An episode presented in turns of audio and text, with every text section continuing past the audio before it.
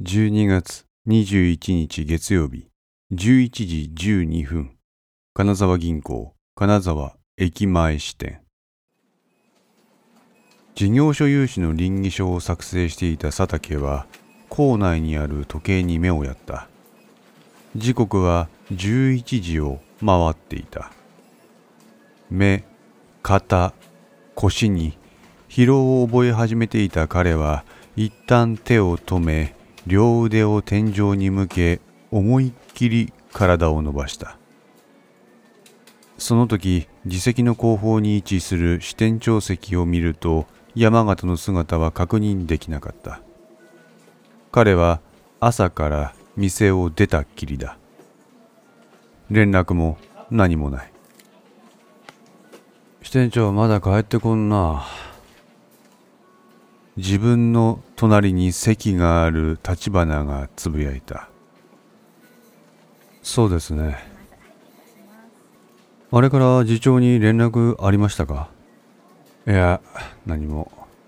有志部からは。それもない。それにしてもなんでこんなタイミングでこんな派手なことするんですかね支店長は。んなもんわかっかいや窓口業務につきものの牽引をしながら立花は佐竹の問いかけを適度にあしらった。でもな支店長言っとったがや。はい？奇襲って。ああそんなこと言ってましたね。小さな勢力が大きな勢力に立ち向かう時に有効な手立てって。そんな攻撃誰にすれんて。そこら辺ちょっと考えてみや。あ、高橋さん。この会員届 OK ね。え、まあ、あんまり考えたくないんですけど。権力闘争とかってやつですか。立花は苦笑いし佐竹を見る。それやろうな。え、マジですか。マジやって。代理、周り見回してみ。佐竹は素直に店内の周囲を見回した。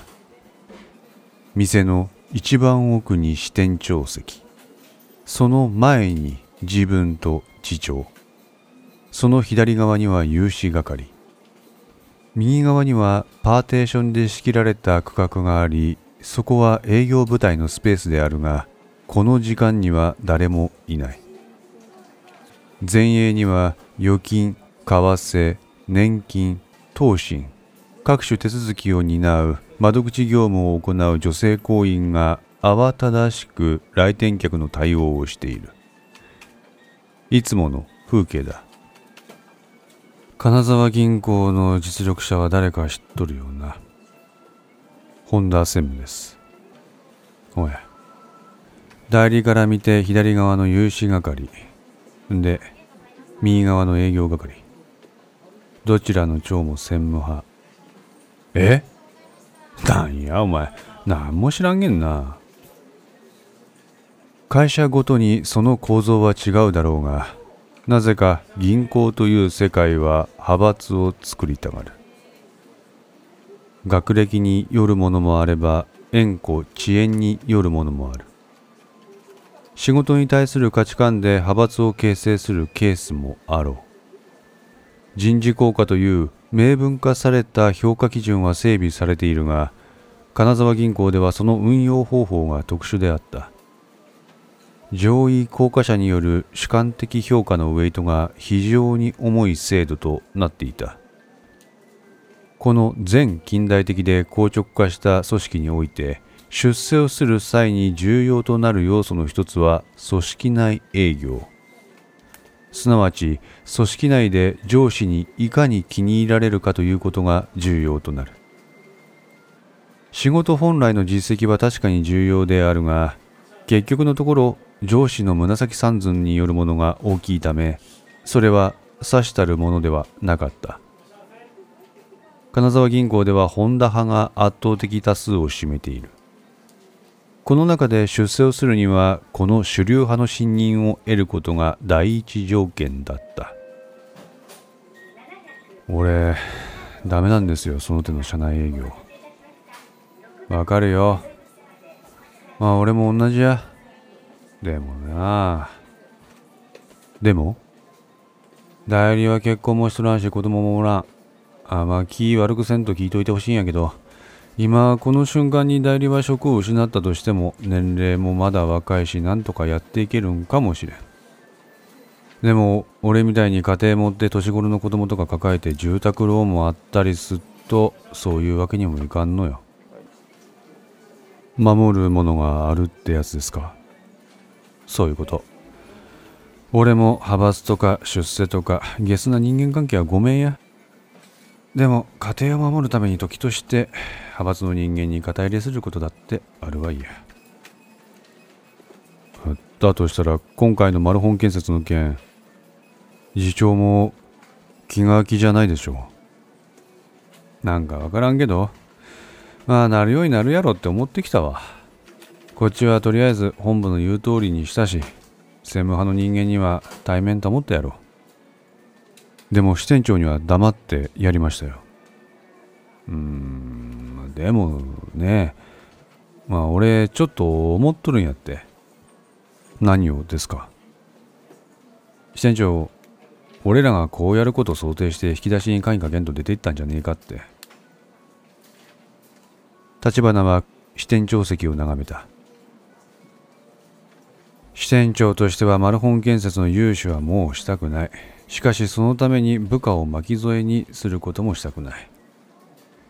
電話で小堀部長にあんなに強く言ってもきっと有志部は倫にあげろって指示してくるそのために自分が目を通してない倫理書をゼロから書いて本部にあげてしまうと部下が独断専行で融資を起案したように捉えられる恐れがある。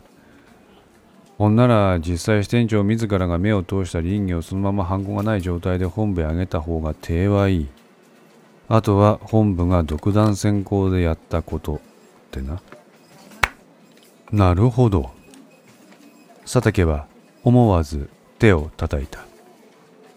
俺らは今回のマルホン建設の融資には一切タッチしてません。ただ言われた通りにやれと言われたことをやっただけ。その証拠は支店長のハンコが押されとらん輪に。ほほう。となると次長、これは面白いことになってくるんじゃないですか。何が？だってこれは支店長の専務派に対する宣戦布告みたいなもんでしょう。専務の実家のマルホン建設の融資については今後一切タッチしませんよ。追加の融資もしませんよっていう意思表示じゃないですか。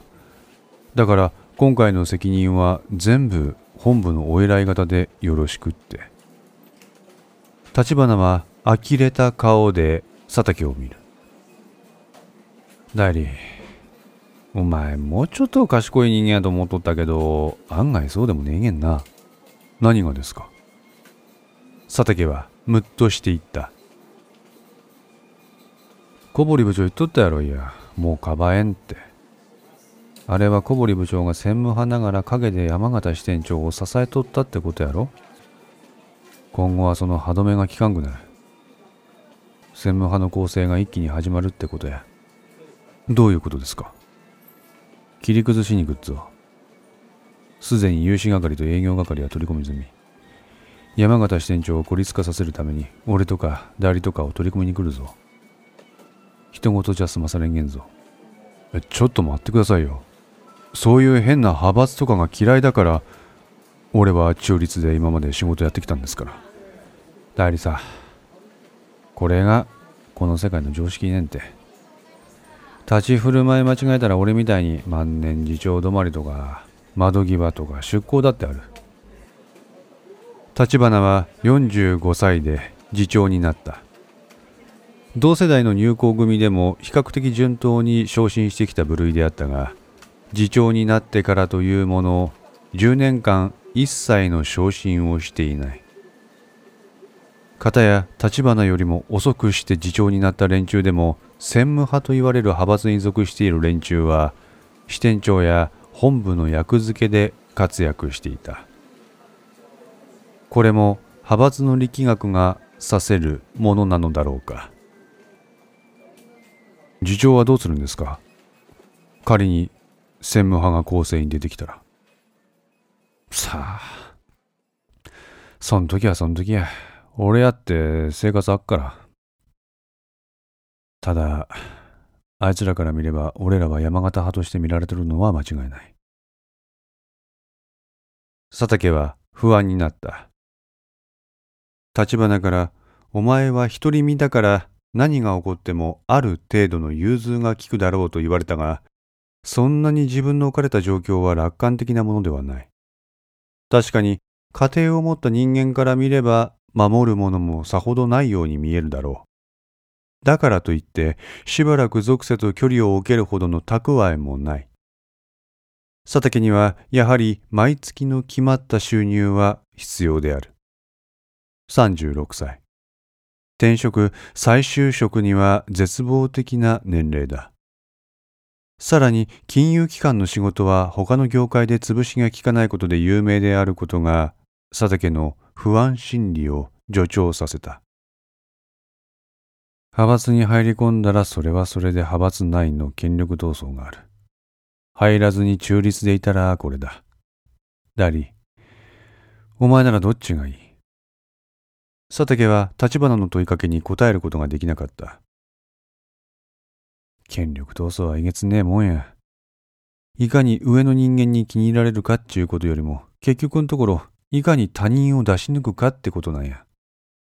こんなんじゃ仕事の上で価値観共有する仲間って言えるもんはできん。表面上はいい顔しておいて、後ろ向いてあっかんべ。クソみたいな人間関係ばっかになる。そんなクソみたいな権力闘争を勝ち抜いても、信頼できる仲間がいない。そうなれば仮に出世したとしても、辞めるまで延々と他人を引きずり落とすことしか考えなくなる。そんなのはごめんです。立花は佐竹の言葉に笑みを浮かべた。次女、ここは銀行です。人から預かったお金を必要としている人に貸す。ただそれだけの仕事をする場所です。そこにわけのわかんない派閥とか権力闘争とか温情融資とかお家の事情を持ち込むことが異常なんです。代理。やりましょう、次長。俺らは俺らの筋を通しましょう。権力闘争なんかクソくらいです。ため息をついた立花はどこか呆れ顔だったが佐竹の言葉に嬉しさを感じているようにも見えた。お？お前本気になったんじゃねえけ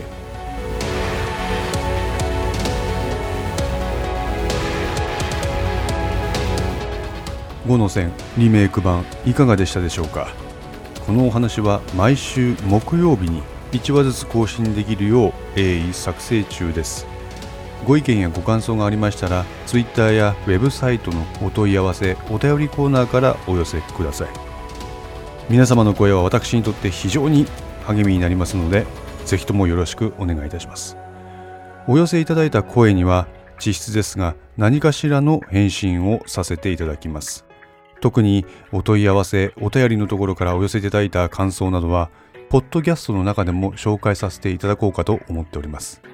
また iTunes Music Store の中のレビューも頂戴できれば嬉しいです。5のセンス3も同時更新しています。よかったらそちらの方もお聴きくださいますと嬉しいです。それでは皆さん、また来週。ごきげんよう。